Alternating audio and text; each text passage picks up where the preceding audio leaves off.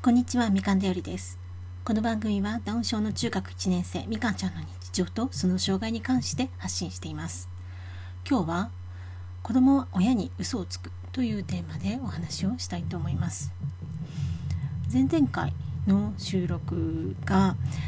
みかんちゃんのポジティブシンキングに関してみかんちゃん最高っていうそういう親バカ会だったんですけれどもちょっとその後反省をしまして実はもしかしたら違うんじゃないか。みかんちゃんにはそう,、えー、そういうポジティブなところばかりじゃないんじゃないか。親に隠して親に嘘をついてるのではないか。ということをちょっと考えましたのでそのことについてお話ししたいと思います。私がよく、えー、参照にさせていただいている村上由香さんという方がいらっしゃるんですけれどもその方は「え、弱いは強い」という詩集を出されている方でそのお母様は、えー、ゆかのおもちゃ箱というブログですねをずっとされていてそちらの方にはそのゆかちゃんが赤ちゃんの頃からお母様がいろいろ療育のために作ったおもちゃ、えー、とかそういったものをあの情報を発信してくださっていてそしてまあ私たちその後輩にあたる親たちにいろいろなそういうおもちゃの作り方であるとか勉強のさせ方的なものをこういろいろと発信してくださっている、えー、とても素敵な、えー、お母様と娘さんなんですけれどもその方がインスタの中でえ、お話というか書いていらっしゃったことでとても私がショックを覚えたことがあったんですね。それがその親に対して、まあ、嘘というか本当は自分の気持ち辛い気持ちとかがあるのにもかかわらずそれを親に対して言っていないというね状況があるということを教えてくださった、会があったんです。それはゆかさんが小学校23年生の時に絵日記を書いていたっていうそのそれを高校2年生になってビリビリに破いたていう事件のことをお話しくださったんですね。その日記っていうのは、まあ、当然毎日親と親も手伝っているし一緒にこう毎日勉強をしたっていう記録だからお母様にとっては宝物だったってことでこれはお母さんにとっての宝物なのにどうしてビリビリにしちゃったの？っていうふうにゆかさんに尋ねたところ小学校時代の辛い思い出を蘇らせてしまうからそれを破ったんだっていうことをお話しなさったんだそうですつまり本当にそのじその辛い経験をしていた小学校23年生の時からすごく時間が経ってから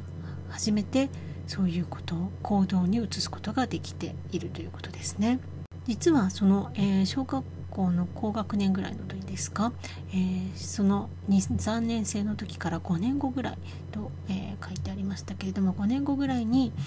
一度その時は大変だったつらかったということをお話しなさっているんですね。でその時にようやく初めて言語化できてそしてさらに、えー、そのまた、えー、2, 2年後ぐらいの、高校2年生の時にその行動を起こす、ね、破るという行動を起こす、えー、っていうゆかさんの心情を考えるとやはりその時ですね小学校23年生の時っていうのは自分ね、が一生懸命やっている親とかの手前その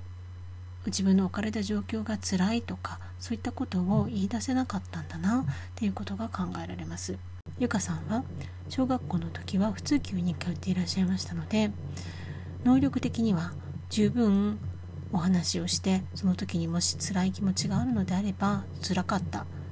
辛いんだ今辛いんだっていうようなことをお話しできる能力はあったと思います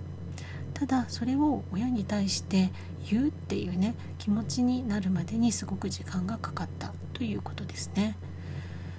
そういう事例から考えると今ねみかんちゃんが何も私に対して文句を言っていないからと言ってそれを全部肯定的に私が受け止めてしまっていいんだろうかというふうに考えました子供というのは親が喜ぶ顔を見たいためにそういう意味では簡単に嘘をついてしまうわけなんですよね。実際問題嘘というわけではないんですけれどもみかんちゃんも一つちょっと気に私が気にしている事例があります。それは突然公園に遊びに行かなくなっちゃったっていうことなんですね。現在住んでいる家に2年半前ぐらいに引っ越してきたんですけれどもその引っ越してきた当時ここの家の結構近所歩いて23分のところに公園があるのでそこの公園によく一人で遊びに行ってたんです。以前の家は近所に公園がなかったのでこんな近くに一人でね遊びに行けるような公園がだってすごくいいなって思った記憶があります。本当に一人でプラッとね遊びに行っちゃうんですね。そういうことができるようになった。それで公園で何か誰かお友達を捕まえてっていうんですかねその場であの親しくなって遊んでるのかなと思ってちょっとあんなそういうことができるようになったんだっていうことでとても嬉しく感じていたのを覚えています。ところが突然行かなくなっちゃったんです。何があったのか話してはくれないんですけれども夫はおそらく何か嫌なことを言われたりやられたりしたんじゃないかっていうことを、えー、言っています。これがそれこそ本当のところが明かされるのはもしかしたら5年後とかね7年後とか先なのかもしれませんけれども今のところ私たちは推測するしかありません。そういうふうに考えていくと今みかんちゃんバイオリンとか毎日やってはいるんですけれどももしかしたら本当は嫌なのかもしれないし親の私がやろうって声をかけてやらせているので一緒にやってはいるもののそこまで好きではないのかもしれません。ですけど私が YouTube でよく見させてもらっているバイオリンはじめチャンネルっていうところでもう今教師あのバイオリン講師としてあるいはエキストラとかであのバイオリンをプロとして弾いていらっしゃる、方々も、子どもの時には結局親がつきっきりでレッスンをしてそれがもう毎日で